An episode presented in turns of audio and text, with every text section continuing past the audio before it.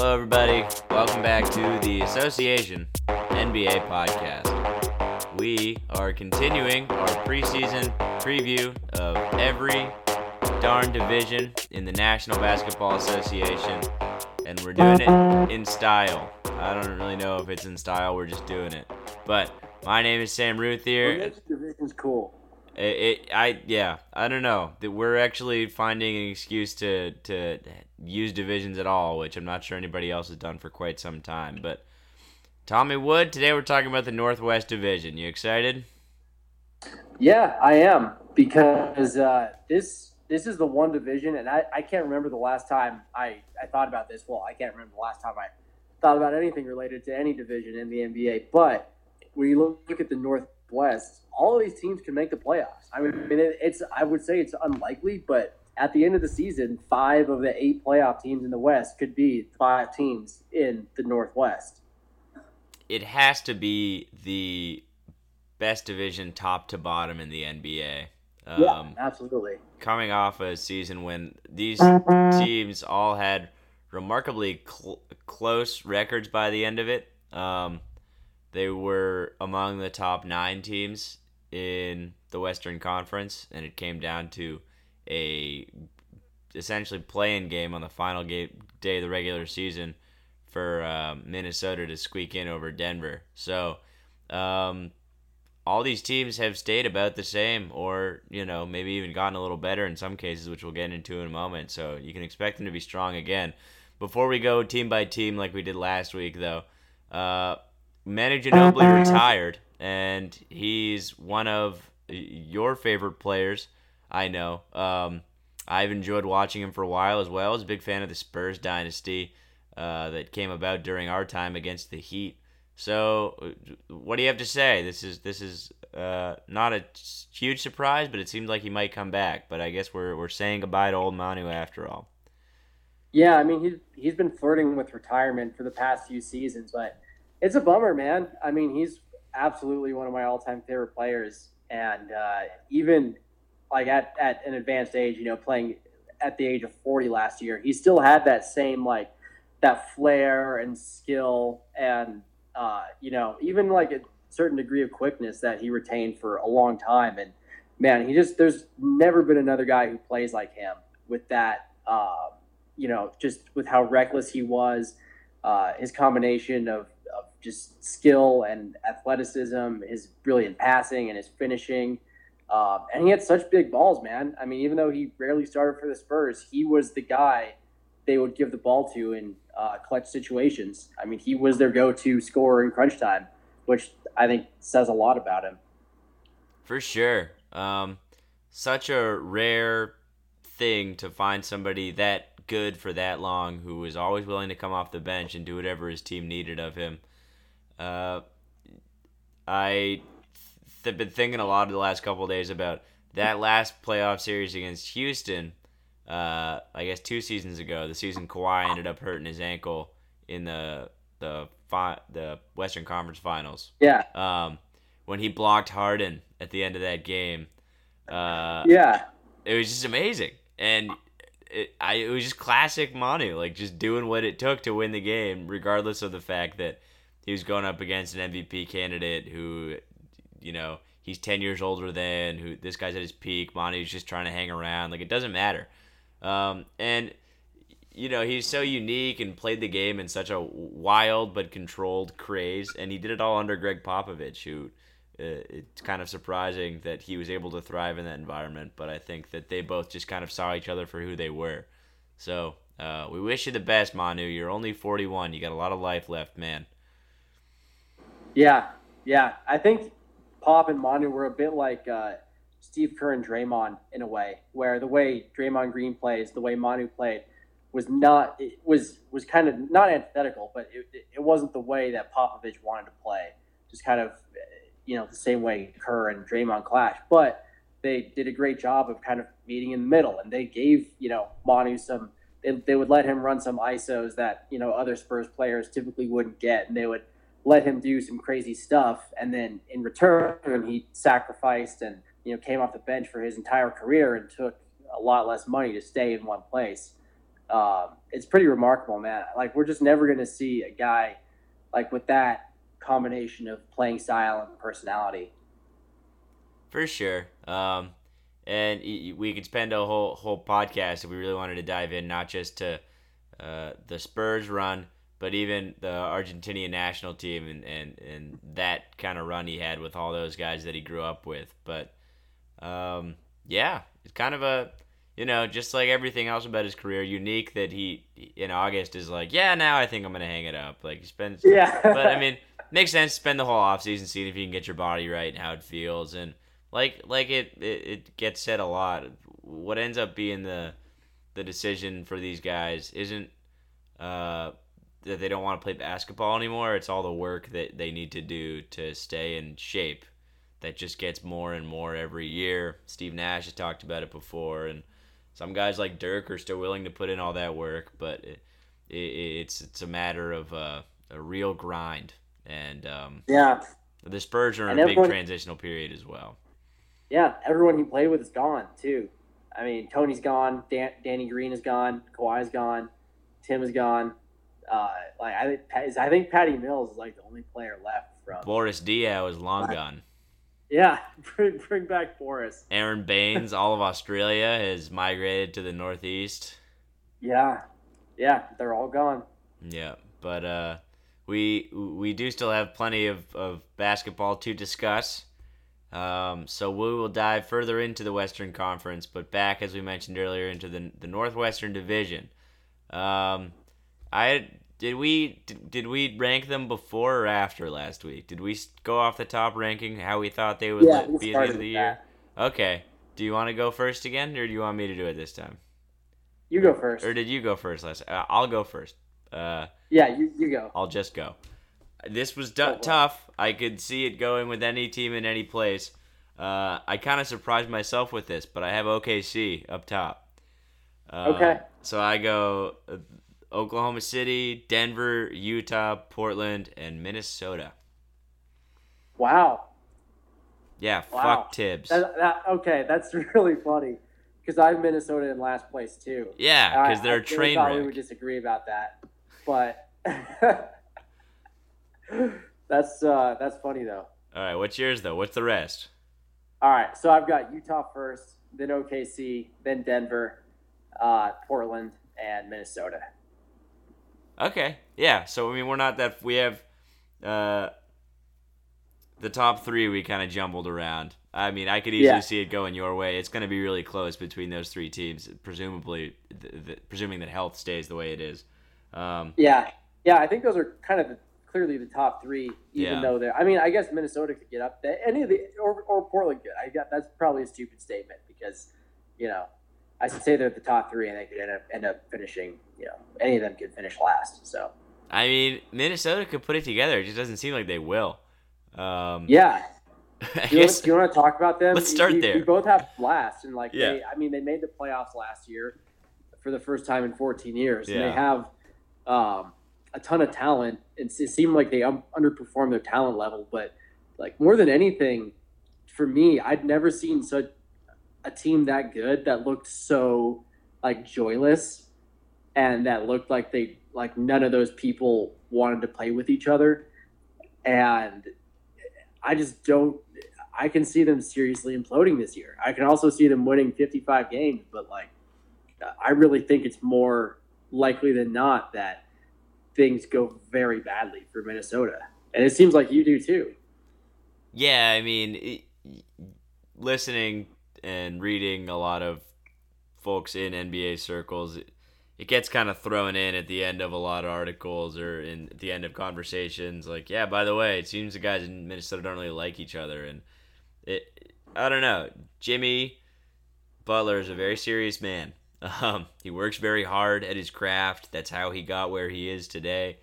And Karl-Anthony Towns and Andrew Wiggins don't really seem to rub him the right way. Neither of them seemed to really care about playing defense, uh, which is surprising with Karl because he just seemed like a guy with a really strong work ethic and who wanted to, you know, how do these people not realize how important defense is to the game of basketball? That's what that's where I always get lost on this. Like, you get paid all this money, you want to be the best you could possibly be at this game.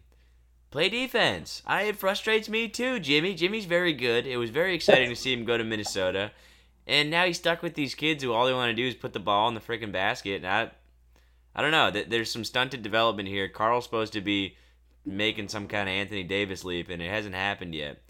And I, I don't know. I, uh, it's a weird fit. Taj Gibson's still a weird fit for them. Uh, Derrick Rose is still on this team for some reason. Oh, Stealing Tyus Jones minutes. Jeff Teague's fine, I guess, but like it's just such a weird group of, of humans all under a really weird head coach. So I could see a lot going wrong here. What, what about you? Same, yeah. I think you know, kind of despite everything last year, they were really, really good when Jimmy Butler played, which makes sense because Jimmy Butler's really freaking good. Uh, but the, the thing is, this year, I think the chances of them, of Jimmy Butler playing for them very little, are, are high because I think he's either going to get hurt uh, because he played. I'm going to pull it up last year. He he only played in. He was gone for a big chunk of the season. Yeah, he was he was injured for yeah he played 59 games last year, so that's pretty substantial. And he he has had these kind of you know semi-serious injuries for a few seasons now. He played his 76 the year before, then 67, 65, 67. I mean, he's never really been an 82 game guy. So you have to anticipate that he's going to miss quite a bit of time. And I think it's also pretty likely he gets traded because I think the team is really going to suck and he's going to tell Thibs that he won't resign. And you know, if you want to get something for him, then then do it. I I think honestly, there's a better than 50% chance that Thibs and Butler are both gone before the end of the season. Wow. I I feel like it could be a one or the other thing. Um, the thing is, what's his contract situation like? What what would you be able to get back for Jimmy Butler when when it's a guy who's that caliber who perhaps gets paid so much money? That's when it gets thrown into question. Like, what kind of teams are going to be able to match it? What kind of teams are going to give you the assets you want to surround? Because I mean, at this point, you, you you've committed to Wiggins, uh, for better or worse. So if you're willing to hitch your wagon to that horse and let go of Jimmy, what are you trying to get back? What's gonna supplement Wiggins? But I mean, because in a nut, in on paper, Jimmy Butler can kind of cover up for a lot of things that Wiggins doesn't do well, mainly defense. But Wiggins also is not that efficient, and that hurts Jimmy's offense. And so I don't know what else would could you do to make to help Wiggins be better. That's a really tough question because for Wiggins, a lot of it seems to be mental. I mean, he has all the talent. I just don't know if he has the, you know, that mentality that it seems Jimmy Butler wants him to have. Um, he's always, you know, you you I've always heard him described as kind of like a shy, quiet person, and that's fine. That's totally cool. Um, it just seems that that kind of carries over to the court sometimes. Yeah. Uh, especially on defense, and then offensively, um, his shot IQ is pretty bad, and it seems his it seems like he lost some confidence last year too. Uh, especially when you look at his free throw shooting, which took a pretty catastrophic dip. Uh, it's it's hard, man. I mean, I, I think somewhere in there with Wiggins, there's still the, the player who they thought they were getting number one overall, but the chances of him reaching that, I think, are kind of you know smaller and smaller every year. And now with him making this much money, I, I just don't, I just don't see how that goes. I mean, because because he's pissed too. He doesn't like being the third option, you know, reportedly. So uh, he, I think he's still going to be the third option or the fourth option when this next season starts. So how how is that dynamic going to play out? You know, if Jimmy Butler is bitching at Wiggins for not playing defense, and Wiggins is you know bitching at Thibs and everyone else for you know not getting him enough shots. Like that's it's gonna boil over at some point. Yeah, it probably is. Uh, ugh, what a bummer, dude. I've been telling my older brother that the Timberwolves are gonna be good for like since since they got Wiggins. I've been like, because he lives in Minneapolis, and I'm like, yo, get dude, get your season tickets get you know get popcorn ready. They got Wiggins, they they got Towns, and then Jimmy came, and I was like, it's happening. Now I don't know, man. Derrick Rose, freaking. Was so Yeah. bummed. I went to I went to see the Celtics play the Timberwolves in Minneapolis, and Derrick Rose has to be in the freaking state. Get out of here, Derrick Rose. Go play in China or something. What a waste of space. Yeah, he's he's so bad. He's going to take minutes away from Tyus Jones. Um, you know, they're they have a pretty bad wing situation too. I mean, they don't really have any wings on their bench. Um, I mean, except for like Anthony Tolliver, but he's kind of a four. They those two guys they drafted, Okogie and Bates Diop, but now you're telling me they're going to be counting on rookies to contribute on their bench. I, I that's not going to happen. And Who who knows if they'll even get to court with with Thibodeau? I, I don't know. He doesn't trust young player. It's uh. Who's your, who's your Yeah. crunch time five? Who's your crunch time five for the Minnesota Timberwolves? That's that's fairly obvious, I guess. Uh, Derrick Rose. No, I'm joking. Shut up! Shut your mouth. uh, it's got to be Tig, uh, Teague, Wiggins, Butler. Um, I would go with Tolliver and Towns. Uh, Tolliver instead of Gibson, just for the shooting. Um, Tolliver's actually Tolliver's uh, shot three ball really well uh, the last couple years. Um, he's kind of he's made himself into a pretty good stretch four, and uh, you know, it's they had such a hard time scoring in the playoffs last year against Houston, and I mean they, they had I think the number four offense um, in the regular season last year, a point that was which is just shocking when you consider their shot profile and uh, their personnel. Um, uh, yeah, yeah, fourth best offense in the league last year, but it, it just cratered in the playoffs. I think a large part of that was uh, just the cramped spacing when Taj Gibson is on the floor um, you know, when you don't really have any really great shooters out there. So I think Tolliver will help that make everyone else's lives easier. Um, and he can defend well enough that I think he can, you know, hold his own in crunch time. What do you have? Um, I I have mostly the same lineup. I just have Taj Gibson over Tolliver, mostly because I just know that's what Thibs gonna do. But also, uh, yeah, you're right. but also, You're so um, right. I think he does provide. Uh, he's an anchor, you know, and really on both sides of the ball. Even if he he's not, he's kind of antiquated in terms of what he provides offensively. Um, he, he can stretch out and, and hit like mid range twos. Uh, he doesn't go all the way to the three point line, but I think he does enough for them. That the fact that Karl can hit threes means that their spacing's not completely screwed when Taj is out there. You're right. There's more spacing with Tolliver, but I do, I do think he gives them more, not just on a on a man to man basis of, of an advantage on defense, but just he's a really good team defense player. Um, another thing to keep an eye on is they lost Nemanja Bjelica, who Yeah, really that- I good. think that might hurt a little bit. Yeah, yeah. And I mean, they lost Jamal Crawford or whatever, but like Bjelica was good. Uh, so that Yeah. and what I guess you're replacing him with rookie, the rookie kid, the Okogie kid, or Yeah. I don't know, with Tolliver. Okay, with Tolliver. Yeah, but yeah, I I mean, I don't know much about these rookies, but they're rookies. You can't expect them to be good, even if they do play, which they probably won't. Um, I don't know. I mean, Towns, like looking at that, Towns took three and a half threes per game last year. I think he's got to get more of those up. Uh, shot at forty two percent last year, and I think maybe if he's not forty two percent, I think he's a you know 39 to 42 percent level shooter for the rest of his career. He's that good. Um, I really do believe that. So Wow. like that would that'll help too. Um, he, Towns in general just has to has to you know be more aggressive. He had a 22.9 percent usage rate last year. Um, you know he should really be up at like 30 when you consider just how efficient he is, and he's proven. Uh, you know his rookie his rookie year and his second year that he maintains his efficiency at high usage. So I, you know, I mean Butler's got to get his, but I mean that's just the problem with this team that we talked about. I mean there's so many. That they had five players last year, five players at twenty percent usage or higher.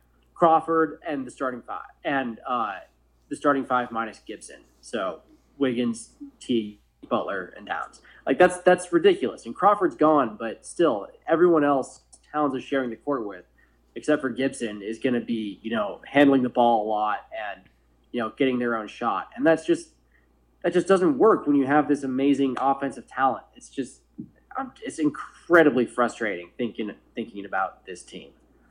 Yeah, just... it, it is a bummer because it if that is the case that he can still be high volume and score at a get a, a, a, effective clip, um, then that's such a waste. And it's just you're not going to be reaching a, a ceiling with the guys around him who aren't going to play the style of basketball that could bring out the best in him. So it's a it's a, it's a bummer for him developmentally because because you're taking him away from something that clearly playing to his strengths would be letting him shoot the ball more. But all right, we we gotta keep rolling because this is getting depressing and there's more exciting things to talk about. Um, I guess uh, we'll go to the next next to the team we both had fourth, and then we can end with some fun with some teams that are actually well constructed. So yeah, uh, I don't have much to say about Portland. Uh, they're yeah. the least interesting team in the division to me. You're right. They they really are. I came to the same conclusion when I was looking over the roster and just like refreshing myself. Um, the Portland Trailblazers coming off of a season in which they were 49 and 33. Uh, they still feature the one of the best backcourts in the NBA, Damian Lillard and C.J. McCollum. Although we have no idea if they like each other, we have no idea if they're either, but they're still going to be in Portland. This is John Wall, Brad Beal, West. Except these guys are better than both of those guys, maybe. Yeah, I would I would say so. Especially Lillard versus Wall isn't even close at this point. Beal Beal did get have a pretty good season. Anyway, after that, it's really the island of misfit toys. I mean, Ooh, Jusuf Nurkic has moments, but then they're really banking on Zach Collins. Uh, Evan Turner's still getting paid. Uh, it Al-Farouq Aminu it, it is required for to make significant contributions, as is Meyers Leonard. Yep. Um, Seth Curry is is probably their third guard. Yeah, and that's okay. I mean, he's not that. Maybe he's fine. He'll stay healthy. I mean, that's not horrible. Uh, see, like th- this is just what's weird when you talk about Portland. Is you know, I was just thinking that they're really going to be hurt by losing, you know, Shabazz Napier and Pat Connaughton. And then I'm like, I, I think back to how ludicrous it was that they counted on those guys in the first place. And it's but just it, funny. They, you know, they finished third in the West last year. They they, yeah. they won this division, but yeah. they may be the worst team in it. And they're certainly just the least. I think they're the lowest ceiling team in it uh, by by any measure. Um, just because, however good Lillard and McCollum are, there's just everyone else is just so bad. I mean, is Nurkic their third best player? Like, probably, but he's you know he's still so limited, um, especially when you know what we saw happen to him on defense in the playoffs, and I, I yeah, I, I think fourth is where this, this I really don't have any like variability for Portland. I think you know fourth or fifth is where they're going to be, and you know maybe Lillard and McCollum will have a more ridiculous seasons to boost them up, but I don't know how I don't know how high they they can carry this team when you've got just just nothing behind them. Nothing, man. I uh I mean, coming into last year, it was without a doubt it was Lillard, McCollum, and then Nurkic because they traded him or they traded for him, and then he came on strong at the end of that season, but then he got hurt or something, and everybody was yeah. like, "Oh, Nurkic and these two guards." But he's just inconsistent. Um, so it is a question now. Is he their third best player? It might already be Zach Collins. It might be some other random guy here. I don't even know. Uh, I still have a soft spot for Evan Turner because he was pretty good on the Celtics. He he was worth what we paid him. We they, uh, we fuck it. Um, but this roster is just. Bleh. I mean, I know I said that about Minnesota, but but and and the reason that there's such weirdness and a lot of churn going on in this roster, uh, not just on the bottom but like in the middle, is because it's very top heavy. Not just with Lillard and McCollum, but then Evan Turner makes 17.8 million, Nurkic makes 12, Mo Harkless makes almost 11, Meyers Leonard makes 10 and a half. Like your top six guys all make double digits in the millions But the only guys who really are worth that is Lillard and McCollum. After that, all these other guys are like mid-level exception players, but they're not getting paid like it. Mo Harkless, you need a lot out of Mo Harkless to justify ten point eight million dollars. Are you gonna get that? No, uh, and I just you know you do have to question just kind of uh, you know the front office's record for over the past few years is pretty spotty. I mean, when you look at the cash they handed out so readily to Evan Turner and to uh, Meyers Leonard, uh, need need I say, who they also drafted in the lottery. Uh, Meyers Leonard making 9.9 mil this year.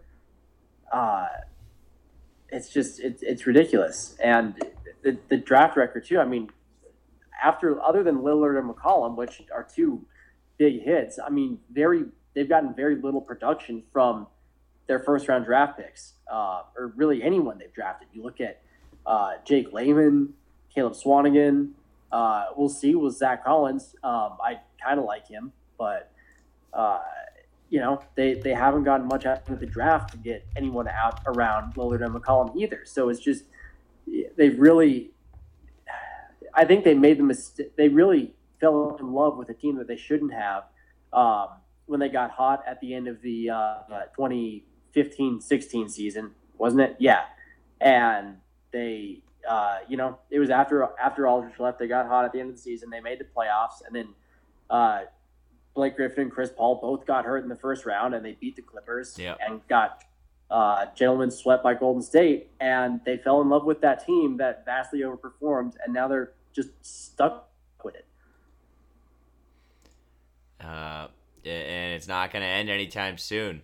So you know, I guess they keep making the most of it. If if if this group of guys can get them back to the mid to upper 40 wins, I mean, you got to try to do whatever you can to keep Lillard and McCollum happy, or at least one of them, and then move the other guy for the right package to move forward. Uh, but it, not a lot of excitement here. Just just two very exciting players, and then a bunch of other guys who happen to be sharing the court with them this season. Yeah, that's about it. Uh, who's your crunch time five? Uh, I've got Lillard, McCollum, uh, Harkless, Aminu, and then uh, Nurkic or Collins, just depending on the match the matchup. I think in the regular season you can probably get away with playing Jusuf Nurkic in crunch time against you know most NBA centers, but in the playoffs, it's gonna have to be Collins because we saw last year that Nurkic couldn't cut it. Yeah, no, he's got a big target on his back. I I I'm with you with Lillard, McCollum, and Harkless, but after that it might be uh might be Collins and Nurkic. I guess that's just big, you know. One of those guys having a guard yeah. forward. I don't know. So then maybe it's Aminu because at least you know he's a little more proficient on that end of things. So maybe Aminu and Collins and Nurkic sits on the bench because they really do like. There's all kinds of shit about how much they like this Collins guy. So I think he is, you know, gets opportunities and big moments for them this season. Yeah, and you know Mo Harkless missed some time last year, and he had kind of a down season around that. So uh, maybe he falls out, and Seth Curry comes in. Um, if Terry Stotts isn't afraid of playing three guards, or my guy um, Evan Turner, maybe maybe Swanigan or Wade Baldwin, someone like that. Um, Swanigan's a little big. They, like they might have to go to some dark places out of necessity. dark places. I I look forward to Wade Baldwin getting some minutes this year. I think there's still some some. Uh, wow, I just said that sentence. I think there's still some there's still some development there, and I'm happy to see Nick Stauskas is still on an NBA roster because I. Oh, I forgot they had him. Sauce Castillo, baby. Oh, Nick rocks. Nick rocks. oh my god. I forgot about that video. wow. Anybody if anybody listening probably doesn't understand that reference, but the Kings let cameras into their war room the draft that they took Nick Stauskas and the owner decided Vivek decided that they when they called Stauskas, the entire draft room would chant Nick rocks. Yep. And ah. Wasn't it further? They- Wasn't it for Grantland or something? It was for Grantland. That's that might be Bill Simmons' greatest coup ever is convincing Vivek to put cameras in their draft room. I mean, God, what a man! If if you're, I was gonna say if your team is as dysfunctional as the Kings, you got to know better than do that. But because they're as dysfunctional as the Kings, they didn't. They they certainly did not. Is this his third or fourth team? This is his Uh, fourth team. Fourth, right? Yeah. Philly and then Brooklyn. Brook. Yeah, Brooklyn. Cup yeah. of coffee with Brooklyn. In Brooklyn, he scored five points per game, thirteen minutes per game. Uh, yeah, yeah, it's fine. He didn't play that much. All right, Portland. Let's uh Nick Rocks. let's uh let's turn the page on this. Who uh who's next, Tommy? I'll let you I'll let you lead the ship here for a bit. Um, well, we kind of have these teams in a jumble. I mean, who's who's most interested? Who's most interesting to you out of those three? Utah. Utah. Yeah. Yeah. Why? Why Utah? Well, because even though they kept almost everybody, it's still fascinating what it's going to look like in year 2. What's Donovan Mitchell's progression look like? Uh you know, now that Jae Crowder's got a whole season with these guys, does he look even better in a Utah uniform? Um, Dante Exum got re-signed. What's that gonna look like? Uh, is he taking Alec Burks' minutes? Are they both gonna have minutes? And Exum's gonna start playing like a lot more shooting guard or something? Uh, you know, the the front court is fine. Uh, but beyond all that stuff, they drafted Grayson Allen. What's that gonna look like? Is he gonna be able to be a contributor immediately? Um, I could see spots where they could use him. I mean, I could also see him just kind of sit on the bench and they'd still be fine. So all those different things, uh, I'm fascinated in, and I think are gonna be impactful not just for Utah, uh, but in the West because they're a team that could challenge and be a tough out in the playoffs. They could be a team on the fringe of the playoff picture. Uh, it all depends how a lot of these things fall into play. I think they're the second best team in the West. Boom. I really, yeah, I really do. Um, I yeah, I, I think they're going to be really good. Um, I think it kind of it starts with their depth. Uh, they might be the deepest team in the league. I when you look, you know, Alec Burks is probably going to be out of the rotation, and yet he can come, he can step on the court anytime and get them buckets when they need it. Um, I think Grayson Allen could be really exciting, but he may not see the court either, just because they have so much uh, talent ahead of him. Um, but I there's their you know their rotation is just so good, and they can really match any you know any look an opponent throws at them. Um, you know, just with like the amount of wings they have and the amount of skill they have um, at the guard and the wing positions, and just you know how nasty they are defensively. And I, I think for me, like the reason I'm so high on them is there's no reason to expect that uh, that they're going to regress at all from where they were last season um, because they have a lot of youth, and I think a lot of these people, these guys, are going to get better at uh, you know some of the areas they slacked last year. Donovan Mitchell really didn't shoot it that way. He's 34 percent from three.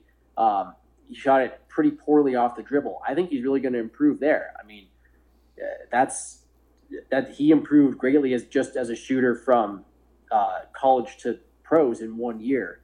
So to me, I don't I, I don't see any reason why he won't keep getting better. Um, Gobert is going to be uh, hopefully be healthy for the full season. Uh, you know, Sefolosha uh, will again will hopefully be healthy. Um, and you've got Dante Exum, who has been a productive defender every time he's been on the court. Um, they, they brought back Favors, and Favors and Gobert have played pretty well together, and they've played pretty well apart too. When when uh, they split them up and play them each as a center, like they just uh, Yeah. they've got Royce O'Neal on the wing to defend people. I mean, they just uh, they have wings on wings on wings, and that's that's really what you need. And I, we haven't even talked about Ricky Rubio, but he's there too. He's he's awesome. I mean, this team just has so much talent. Rick Rubio. I uh, it, I'm glad that this worked out, but it surprised me that it worked out that Favors and Gobert can coexist. Like you said, they pretty much can just keep a center on the court at all times. And at the right moments, they can share the court a little bit and just be be twin towers ish. But uh, it, you know, you're right. I mean, they're very deep. They have a lot of different options, but at the same time, they just have this very potent offensive talent in Donovan Mitchell, who, like you said, just has exponential growth in front of him if he continues to progress the way he did last year. Um, how do you think moving forward after we saw him, especially in the playoffs, so you know ball dominant and everything running through him successfully? Uh, how does that work now with with Rubio and kind of with trying to move forward uh, under the watch of Quinn Snyder? I think it, it backslides a little bit to where it was in the regular season, where uh, you know they run their offense. Uh, you know that's the beautiful thing about Utah is they run such an egalitarian offense to where uh, you know a lot of guys can can score points and it maximizes their talents. Um, they had seven guys, if you count Rodney Hood, who they traded midseason, they had seven guys average double digit points last year. Um, you know, including you know Jae Crowder, who's not exactly an you know an offensive weapon.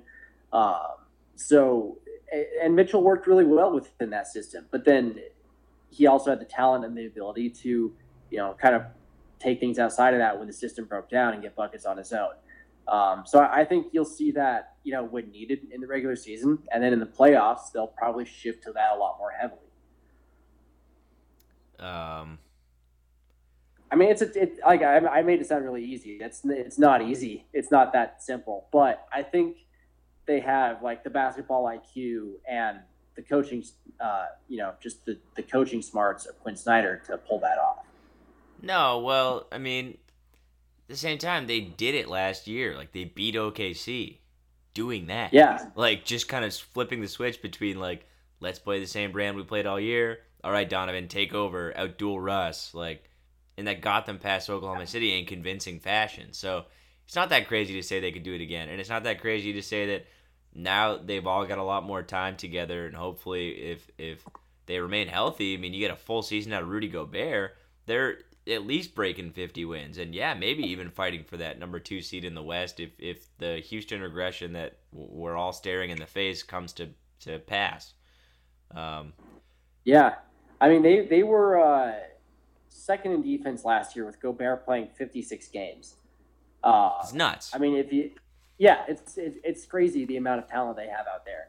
Uh, I mean, they they don't lose a beat when they're starting Favors at center, um, and offensively they were 16th. Um, I I could see them climbing up into like the high teens or even you know uh, ninth or tenth, um, just depending on you know if their threes fall and if if you know Mitchell can improve as an off the dribble shooter. So I mean, I I think it, it's pretty clear who it should be, but uh, as we've done with every team so far, who would you throw out there with the game on the line? Who's our who's our crunch time five? I would go uh, Rubio, Mitchell, Ingles, uh, Crowder, and Gobert. Yeah, that's uh that's the move. I mean, uh, how about Joe Ingles, man? He he really had a great season last year. I can't wait to watch him again. Good old Jingling yeah, Joe. He's awesome. He Jingling just, Joe. He just figured it out, man. And whatever it is, if it's the water in Utah, if it's the Mormons, I don't know. I don't care. I'm just glad he found it. Um, he's, oh, yeah. he's, he's a fun NBA player. He's he's a weapon. Like he, you gotta look out for Jingling yeah. Joe. Yeah, yeah, I mean, like 12, 4, and 5, basically. And what's crazy to me is, I mean, he shot 44% from deep last year on like six threes a game, but he just has that weird, janky yeah. motion where yeah. he kind of catapults it. Looks awful. And yeah, it's horrible. It shouldn't work. And it's just, it's crazy, like how good he, how quick he gets it off, how good he is shooting it off the dribble, how he can hit it from like you know, out of any play type with a hand in his face. It, it just shouldn't work like that, but it, it does, and it's awesome. Yeah, I, little things like that. I, I can't wait to watch Utah on like random Thursdays when I'm getting home from work at like one in the morning, and I'm like, oh, the Jazz are just starting their second quarter. Yes, just to watch Jinglin Joe destroy Sacramento or whoever the hell it is. Um, yeah, I mean they've just got a lot of fun playmakers between Ingles, Rubio, Mitchell. Um, like those guys, like all and for completely different reasons, are just a joy to watch. And it seems to be working well for Rubio too. You'd wonder if maybe there were some concerns about well, he's really the the secondary option, but uh, I have no concerns about that. He'd seemed to be completely fine with him last year, and he the guy's good at just figuring out what he needs to do. He doesn't, even though he's very good with the ball in his hands. Uh, doesn't always have to be the case. Uh, he shot enough. Um, it's always been the biggest knock on him, but I thought he shot enough to still be worthwhile to have out on the court, even while Donovan Mitchell was the primary ball handler. Yeah, thirty-five percent from three last year. That's downright Which, solid. Yeah, surprised me on on three and a half per game. So that's not you know that's not nothing. Mm-hmm. Um, and he's still only 27 too, which is the crazy thing. Wow. I mean, he he's been in the league for a long, long time. Yeah. Uh, he's going into his uh, God, where? Tenth, uh, probably his tenth year, or or he came over from Spain the year after he got drafted, so his ninth season. His, uh, same draft as Steph, right? Yeah, this is gonna be his eighth year. Oh, so oh, okay. he was he was the same draft as Steph. Um, but he didn't Flynn. come over right away. This is also so, a contract year for him, so you, you wonder if that changes anything, and maybe it doesn't, but uh, it is something to keep an eye on. That's really it. They have all the guys that they need locked up at least through 2019, 2020. Yeah, I I thought I thought uh, does Favors have a player option for next year or for or for tw- uh, 2020? They or it, had some they... kind of like not partial guarantee or something. I, th- I thought there was something where it, it wasn't a straight two year deal. With the deal that just wrong. like re-signed over over this past off season could be. I don't the the place I'm looking doesn't have it unfortunately. Man, Gordon Hayward makes uh, thirty one million dollars. Um, I don't know. Either way, um, yeah, no, yeah, it, does, it is a non-guaranteed second year. Okay, uh, it does, it's team yeah, option. They have until July 6, 2019 to guarantee his wow. second year for 16.9 million, which he gave him a team guessing option. they probably will. We'll see. He's the second highest paid player on the team right now. Wow. Yeah, Gobert. There's number one. Gobert makes 23. Yeah. Um Interesting construct. Uh, that's it's the anti-Portland. Yeah, it, it, it is in a lot of ways. Um, and it's, it's funny because when you look at Portland, at least in terms of you know the like defensively, they do a lot of things the right way. Um, they just don't have any anywhere close to the talent to pull it off. But yeah, both well coached teams though. So who knows? Who knows? All right, Utah you're gonna be good. Uh, I hope Thabo Sefolosha comes back and has a nice year too. And Me too. I hope we see a little bit of Georges Niang as well, although he's so far back on the in the rotation. But uh, yeah, he was fun at Iowa State. He was really good. He was really good. He's also from Lawrence, Massachusetts. Weird. It's like a suburb uh, of. It's like a, a, a the rough part of town, suburb of Boston. Um, I don't even know if you can call it a suburb. You probably can't. All right, we got two more teams. It's time, Tommy. Let's let's talk about Denver. Let's talk about plums. All right, let's do it. the Denver Nuggets are coming off a season in which they just ever so narrowly missed the playoffs. They went forty six and thirty six. Did I that right? Yes, I do. Forty six and thirty six. Um, over the off season, they made some changes, um, but they also kept some key cogs. They've still got Jamal Murray. They've still got Gary Harris. They've still got Will Barton. They've still got Jokic. They've still got Paul Millsap. They still have your buddy Mason Plumlee, Trey Lyles. Uh, but they also have Isaiah Thomas, and they also drafted Michael Porter. They also said goodbye to Wilson Chandler, Kenneth Faried, Darrell Arthur. So, uh, as David Bowie would say, "Time may change me, but you can't face time." I don't. I, I butchered it. I butchered it. Uh, uh, it's a different squad. proud. It's a different squad. It is. Uh, I think it's going to be really good, man. Um, you know, the, they came they were an overtime away from making the playoffs last year, despite their second best player missing more than half the season.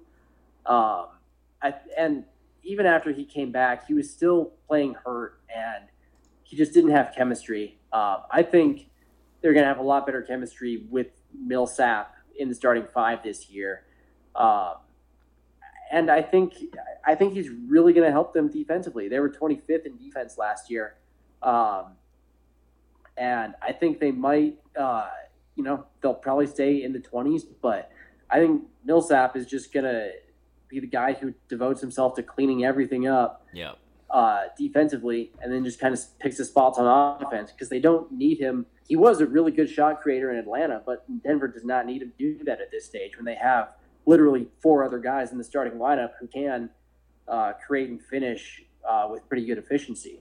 So I think if they can achieve some equilibrium there, that offense is just going to be nuts. I mean, especially with with Barton as a starter. I mean, that it, it seems like they're just going all in on just trying to win games. You know, one twenty to one hundred, which I'm all for, man. I think it's going to be a ton of fun. No, it, it it certainly sounds like a good time. It kind of plays into the whole you know altitude aesthetic, playing fast and loose. And there's just so many weapons here. There's just so many different ways that they're dangerous, uh, including throwing Will Barton into the mix, and including looking at that bench now with Isaiah Thomas, who is the owner of one of the most efficient scoring seasons ever. Uh, now, how does he come back? How healthy is he? How does he play with these guys? These are all big questions. Uh, where do you sit with that right now? What do you what do you want or expect from Isaiah Thomas? What what does Denver need from Isaiah Thomas? Um, well, I don't. I'm trying not to expect anything from Isaiah Thomas, um, just because I don't know. You know, I have no idea what he's going to look like.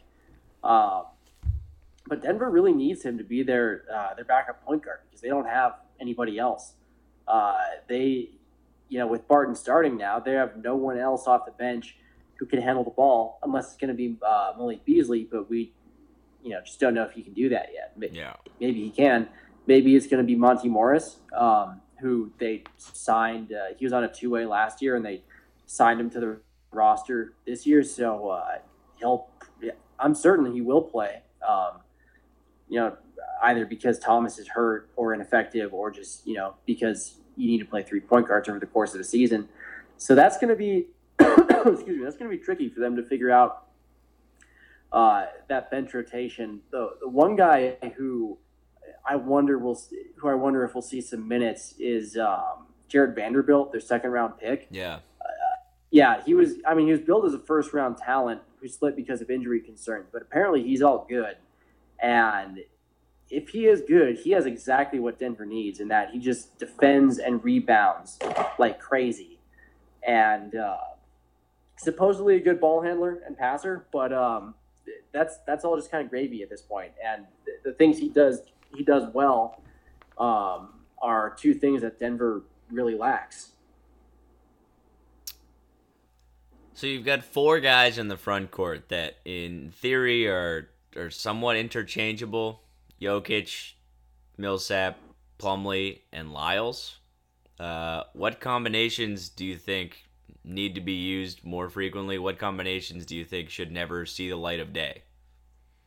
Uh, I, I well, I think Jokic and Plumlee obviously should be excised. Um, it just doesn't make sense, you know, regardless of how you feel about like uh, about Plumlee, it just doesn't make sense to play two centers at once. Yeah. Uh, regardless of, you know, with those two guys, it just doesn't make sense defensively. Um, I would be intrigued to see Paul Millsap at center a little bit uh, with some bench units. Um, you know, with Trey Lyles at the four. Um, but then I think you know also the the Lyles uh, Plumlee connection off the bench is also a pretty good uh, backup front court because you've got your floor spacer and you've got your rim runner. Um, so yeah, it's not a it's really not a bad front court um, when you when you look at it. Uh, I think with Plum or with Millsap hopefully being healthy this season, what you know one of their biggest weaknesses last year, which was uh, Jokic and Plumlee playing together, hopefully will be minimized. So I mean, I think you look at Jokic and Millsap, and then certain lineups throwing Trey Lyles into, into the mix as a change of pace. That's one of the that that's a pretty dangerous front court that, that a lot of teams would not really have a good answer to.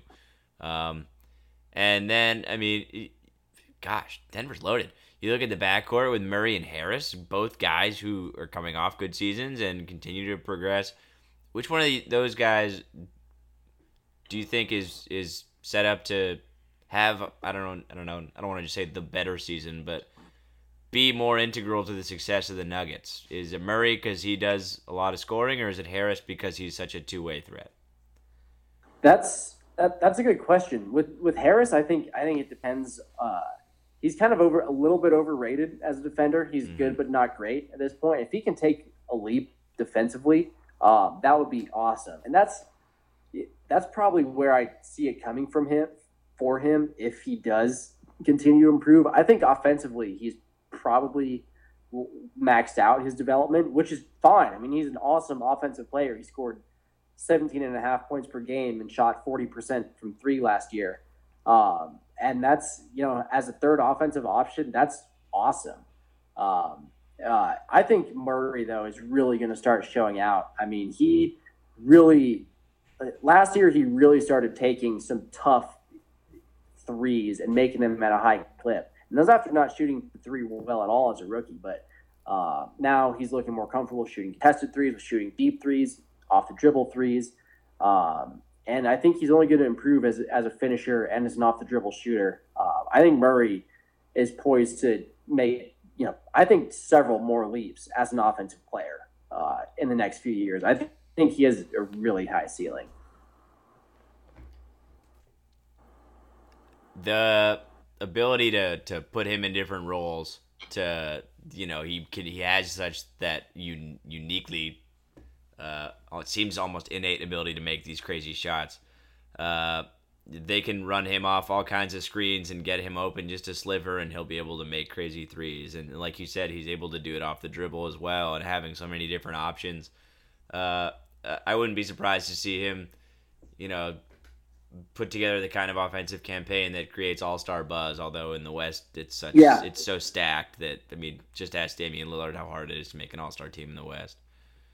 Speaking of Damian, like this might be sacrilegious, but like Murray kind of reminds me of him a little bit. Okay, Just, that's fine. I thought you were gonna say, "Is Murray gonna be better than Lillard this year?" And I was like, "No, stop, stop, no, no, no, no, no, no, no, no, no, not even, not even close." Um, I mean, Lillard's maybe the second best point guard in the league. Um, anyway, yeah. Uh, but Murray just like the way he plays and the shots he takes and the at the rate at which he hits those reminds me of Lillard. And I, am just I'm just excited uh, by the prospect of seeing him develop for another year. And Michael Porter sounds like you're okay with just saying he's probably not playing this year. Yep, that's fine. I don't think they particular they particularly need him either. I mean, this team is uh, pretty stacked, um, especially when it comes to shot making and shot uh, creation, which is Porter's biggest skill. Um, so you know, we'll see. Uh, he wants to play this year, which if he does, great. But if he doesn't, I'm not particularly troubled. Yeah, yeah. So what? I mean, one more thing is just uh, as we do with every team, looking at the end of the game. You mentioned Will Barton stepping into a starting role. Does that mean you think he'll be in there at the end too? You trust him as a wing to close things down? Yeah, that's yeah, that's the tricky thing. That's you know why I think Denver will probably pop out as a first round exit, um, just because they're not going to be able to defend uh, if they're playing a team with a suit with you know a great wing which just about every Western Conference team has at this point. Yeah. Um, you know, if they're matched up against OKC and Paul George or the Lakers and LeBron, um, it's going to be really hard for them to defend with you know Will Barton playing the three. That being said, I think at least in the regular season, uh, you have no problem closing lineups, uh, closing games with that lineup, just because uh, you'll be able to outscore almost everybody. Wouldn't it be funny if they played the Lakers in the playoffs and LeBron's on Isaiah's old team, but then but then Isaiah's old old team is LeBron's team. And then, you know, like isn't that just weird to think about? Like everybody's just on everybody else's old team. Yeah, And it's oh, all man, if LeBron's they played fault. the Lakers in the blue. I, I bet Isaiah would get up for that series. Yeah. He would want, he would just want to bury LeBron. He'd be so fired up, dude. I that you know maybe that would be like a four or five matchup if both those teams have really good seasons, but I Oh, can't really man, see that- either that of them getting higher than the four to think seed. about in the first round of the playoffs. Right, dude. LeBron in the West is gonna be. There's gonna be so many more games that you want to watch because it's LeBron against whoever. Like, oh yeah, LeBron's playing OKC tonight. I gotta watch it. Like, Yeah, and that's why things are so hard for all these teams that could be at the bottom of you know fighting for a playoff spot in that like ten to ten to seven range in the West because the Lakers elevated themselves into that mix now. And even though Dallas didn't, they got a hell of a lot better by signing DeAndre Jordan and drafting Luka Doncic. Phoenix got a hell of a lot better with you know Trevor Ariza and DeAndre Ayton. You look at Sacramento is like literally the only pushover in the West now. It's Yeah. it's crazy. It's I mean, there, it's going to be it, it just literally every game is going to be important because if you want to make the playoffs, you just can't take an off night. I wonder if it's ever gonna end. Like, I wonder if the West is ever not just gonna be so much better than the East. Like, for the next five years, it's not gonna happen. But like, Yeah, ten years down the road, is the East gonna be better? Or are they gonna be even? Or is this just gonna keep happening? Because this is just, you know, it was a joke two years ago, and then it got worse. And then freaking LeBron joined the Lakers. yeah. I mean, it's pretty much been this way for most of our lifetimes. Most I of mean, LeBron's even going back to the you know the turn of the millennium, um, pretty, ever since MJ retired, really. I mean, the biggest threats that MJ had in the East were Indiana at the end of the 90s and the Knicks at the beginning of the 90s. And there's the one year the Magic beat them, but that's when he came back halfway through the year. So it was usually teams in the West. It was usually Barkley's Suns, or, I mean, not usually, it happened once, but, and then the Stockton Malone Jazz a few times. Some other teams that they vanquished. I can't even remember. Yeah, yeah. I don't know, but and then you you just had the Lakers and the Spurs, and Yeah. uh, you know, to a lesser extent, the Mavs, uh, the Suns, the you know the Nuggets for a long stretch of time, the Jazz, you know, just kind of really elevating themselves above, you know, kind of the their Eastern Conference equivalents in terms of you know finishing position is crazy. Yeah, man.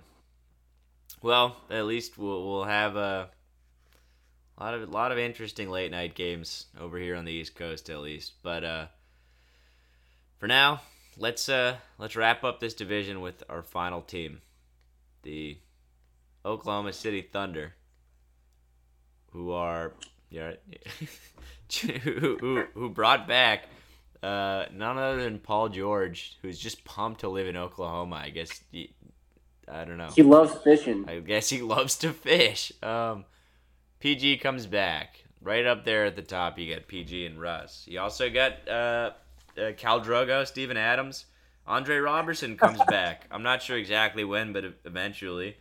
Um, after that, things start getting a little fishy. But you do have Dennis Schroeder now as your sixth man, so that's going to be exciting to watch. But then we're kind of in Jerami Grant territory. Still good. Kyle Singler territory, not quite as good. Nerlens Noel, we'll see what happens. Pat Pat, maybe not an NBA player anymore. Uh, Oh man! I mean, he had a I- I bad hope- year I last year, he dude. is. Me too, but he just wasn't good. And I really wanted No. him to be good. We talked about that a lot. And Alex Abrines and Ray Felton, and that's everybody I felt like it was worth writing down. So, uh, tell me about the Thunder, Tommy. I, I think it, I think they could be pretty good, man. At least in the regular season. I mean, I think they're probably. I think they're a top three defense, probably. I Hmm. just when you consider uh, getting Robertson back and excising Carmelo Anthony from the lineup, uh, they they were defending at a crazy level before Robertson got hurt, um, and yeah, now really Westbrook is going to be the only defensive liability in their top, uh, you know, six or seven guys, Yep. and they can they're going to be. Other than that, they're going to be the Thunder of old, and they're going to bring off a lot of length and athleticism and very little shooting. And I think their defense will be enough to carry them to a uh, you know top three spot in the West uh, in the regular season. Um, in the playoffs, though, I think it'll kind of look like it did last year when their lack of spacing will just cause them to completely break down, and you know they may exit in the first round again. But that that being said, I, at least in the regular season, I, I am like really high on this team. Um, because I mean they they're, they're they're going with a formula that works, which is you know Russell Westbrook and you know kind of one sidekick and a bunch of def, uh, you know nasty defenders, and that'll win you a pretty good amount of games. It, honestly, it, it's kind of that simple in a lot of ways. Westbrook is still just this supreme athlete, this elite talent. Uh, he's a ball of fire. He's kind of dispelled some of the injury issues that plagued him before when KD was still a part of the team, and now he's just pretty consistent in terms of what you know you're going to get from him on a season to season basis, at least the last couple Yeah. of seasons, and it is Yeah, single handedly carrying your team's offense. yeah. Um, I mean he they were uh, the, I think tenth in offense last year, which again when you look at their personnel, uh, seventh. My God. Um, I mean, when you when you look at their personnel, they should not have been that good, and pretty much all the credit for that goes to. Uh, well, I don't want to say all the credit because Paul George had a really good season last year, um, but uh, the engine of that was Russell Westbrook, and you know they, they got all that back together. And I, again, I think even even though Melo was like theoretically more of a, a floor spacer than whoever their uh, new starting four is going to be, I, think their offense will flow better without him. Uh, you know, just breaking threes or breaking down. Uh, well, I don't want to say breaking down possessions, but taking ISOs away from Westbrook. Looking at the squad right now, I- it seems to me you fill the Melo void in the starting lineup with Jerami Grant. Um, does anybody else in there intrigue you as a possible candidate to start alongside Steven Adams in the front court? Not really. I think it's got to be uh, Grant. Maybe I mean maybe maybe if if Pat Pat can return to form. it yeah, maybe the him, guy who I just said should retire. Yeah, So I think it's I think it's got to be Grant. prove me wrong, Pat. Pat, make me eat my words. Uh, I think it's Grant to start at least. Um, but there are some intriguing newcomers I I think are worth considering how they'll impact the team. Yeah, and and it might not even be, you know, maybe Paul George will finally kind of uh, you know uh, be okay with playing at the four, and they'll put uh, Terrence Ferguson in there uh, into the starting lineup, or I mean, maybe in certain spots, uh, even Schroeder, um, who's you know one of those newcomers that you were mentioning. hmm Yeah, I mean, Paul George is 6'9", 220, so he's a big dude. Um, lineup specific, I could see some situations where he could step up. Um, but also, having just thrown a bunch of money at him, I could also see them wanting to not make him bang bodies too much, consider him a long term investment. And they've Yeah. got some options there.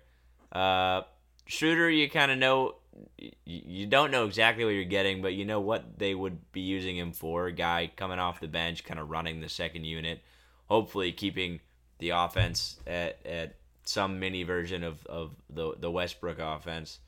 Uh, I'm curious about Nerlens Noel, though. The, they're the team who decides to take the Noel flyer. It's not a huge risk. I don't even think they're paying him $2 million, but uh, he's a guy who had some real issues in Dallas, but uh, was considered to be worth a seven figure contract in Philadelphia. So, uh, what do you think about the fit What do, what do you think this does for his career, or he can do for the Thunder as Steven Adams understudy?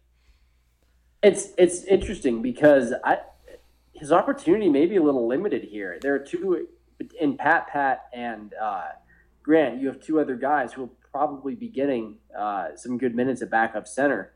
Um, so you know he might not have as big a role on this team as he would have uh, on another if there were other offers out there. Uh, but I mean, it's a good organization, and if he's going to rehab his value, uh, especially as a defensive player, you know this is the place to do it. Um, you know he has every tool in the book to be a, a playmaker on defense, and you know again, this is Oklahoma City has unlocked that in a lot of players before. So I, I, I think it's worth taking a chance. I think he's kind of taking a chance on them too, on thinking like a stint with this team might be good for me after what I've been through the past couple years. Uh, and they're taking a chance on his talent. So I, I think it'll work out for both parties. I have a good feeling about this. I think he's going to be a difference maker for them. Um, he might not crack the rotation right off the bat, but uh, I expect he'll be getting some some opportunities, and I still like what he can bring to the table. Although by now, because he had more or less a lost season in Dallas, you really gotta uh, think back to what he even looks like on the court. I mean, it's been a minute. Um, yeah, there was a you know a game late last season uh, where Denver played Dallas and and uh, blew it, and is one of the many losses that ended up costing them a playoff game. But uh, when Noel got some garbage time minutes in that game, and I didn't even know it was him. I saw this really tall, lanky dude on the court, and I was like, "Who the hell is that guy?" And after after a couple minutes, I realized it was Nerlens Noel, and it was I was I was uh, shocked. I'd forgotten what he looked like. Exactly, man. That really uh, it's wild to think back to when he was in Kentucky and how hyped he was as like the potential number one overall pick and stuff, and they didn't even make the tournament that year. But uh, no, they lost. Well, he, he got hurt that year. Yeah, he tore his ACL, tore his ACL. but then they lost in the first round of the NIT. Yeah, which that was yeah, funny, pretty embarrassing. But yeah, man, I I, I think he's I, I I'm I'm pretty high on Nerlens. I've I've always been a fan of his game, uh, especially on defense, and I I hope it works out. Me too. Uh, Anybody else of interest though? I mean, Kyle Singler's another. You, you know what you're getting. Uh, Raymond Felton is like the new Andre Miller, I guess. I don't know. Uh, At least in terms of body type. yeah, it's literally just body type. He doesn't really play like Andre Miller. Nobody, yeah. nobody plays like yeah. Andre Miller. Andre Miller was just uh, on another level. I don't. I yeah. Don't. We can't slander his name by comparing him to Ray Felton. I'm sorry if I if I had the expertise to edit it out of the podcast, I would, but I don't, so I won't. so it's staying. Just like all the other stupid shit I said today. Um, uh, and we'll see what they do with TLC, whose name I don't feel like butchering.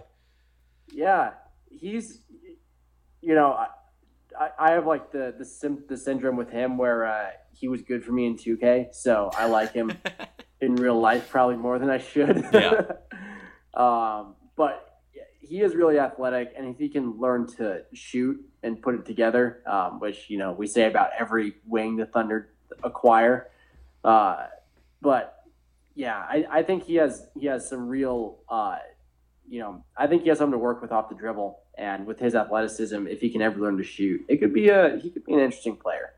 But again, this this team is so good and so set that he may not crack the rotation. Yeah, well, Westbrook's not going to pass him the ball anyway. All right, that's it. we we talked about the Northwestern Division. Last thing, and then we're going to sign off. Uh, what do you think about the Broncos? Uh, to be honest, I haven't followed any football at all. Yo, I took I, I took Royce season. Freeman in my draft last night, and and it seems that might be a dumb move. What can you tell me about this. Royce Freeman guy? I remember him from Oregon. Who was it? Royce Freeman. You remember the? Oh, the Oregon he, running. He's back? on the Broncos. Yeah, yeah. Uh, I think. I mean, he balled out at Oregon, and right. We had to, yeah, we had to watch him eviscerate our CU buffs a few times. Several times. Uh, yeah. So I mean, just I mean, that's a pretty poor way to evaluate someone because uh, you and I probably could have scored a touchdown against a few of those teams. But um, yeah, that's that seemed like a good pick. I don't know, man. I've kind of lost interest in football. Uh, yeah, it's weird. I might I'll watch the CU CSU game on Friday. That might Me be the only football game I watch this year. I uh, you know, I, if it was gone tomorrow, I wouldn't, uh, you know, I wouldn't miss it. But having it around, knowing it's around the corner, week one's gonna come around, and that Sunday, I'm just gonna like put on a game, and we're just gonna be off to the races. And once it happens, it's just gonna keep happening. So, I, I got a D plus in my fantasy football draft grade according to Yahoo. Damn. I'm, I'm projected to go one and twelve. I don't know what I did. I don't know what I did to, to offend Yahoo, but they're pissed, man. Oh man. Uh, I Yeah. know. All right, all right, we're done. We're done. Thank you, as always, for listening to the Association NBA podcast. Whether it was on Anchor.fm, Apple Podcast, Spotify, wherever else, please subscribe. Please rate us five stars only. Thank you to the Woolly Mammoths for giving us some music. Uh, thanks to the Northwest Division for being the most stacked division in the in the National Basketball Association. And any thanks on your end, Tommy? Um. Well, thanks to my girlfriend for making some awesome carbonara tonight. Heyo, chicken carbonara. It's a good time. All right, we're out of here. We're out of here. Till next week, folks. We'll uh, we'll talk to you then. Goodbye.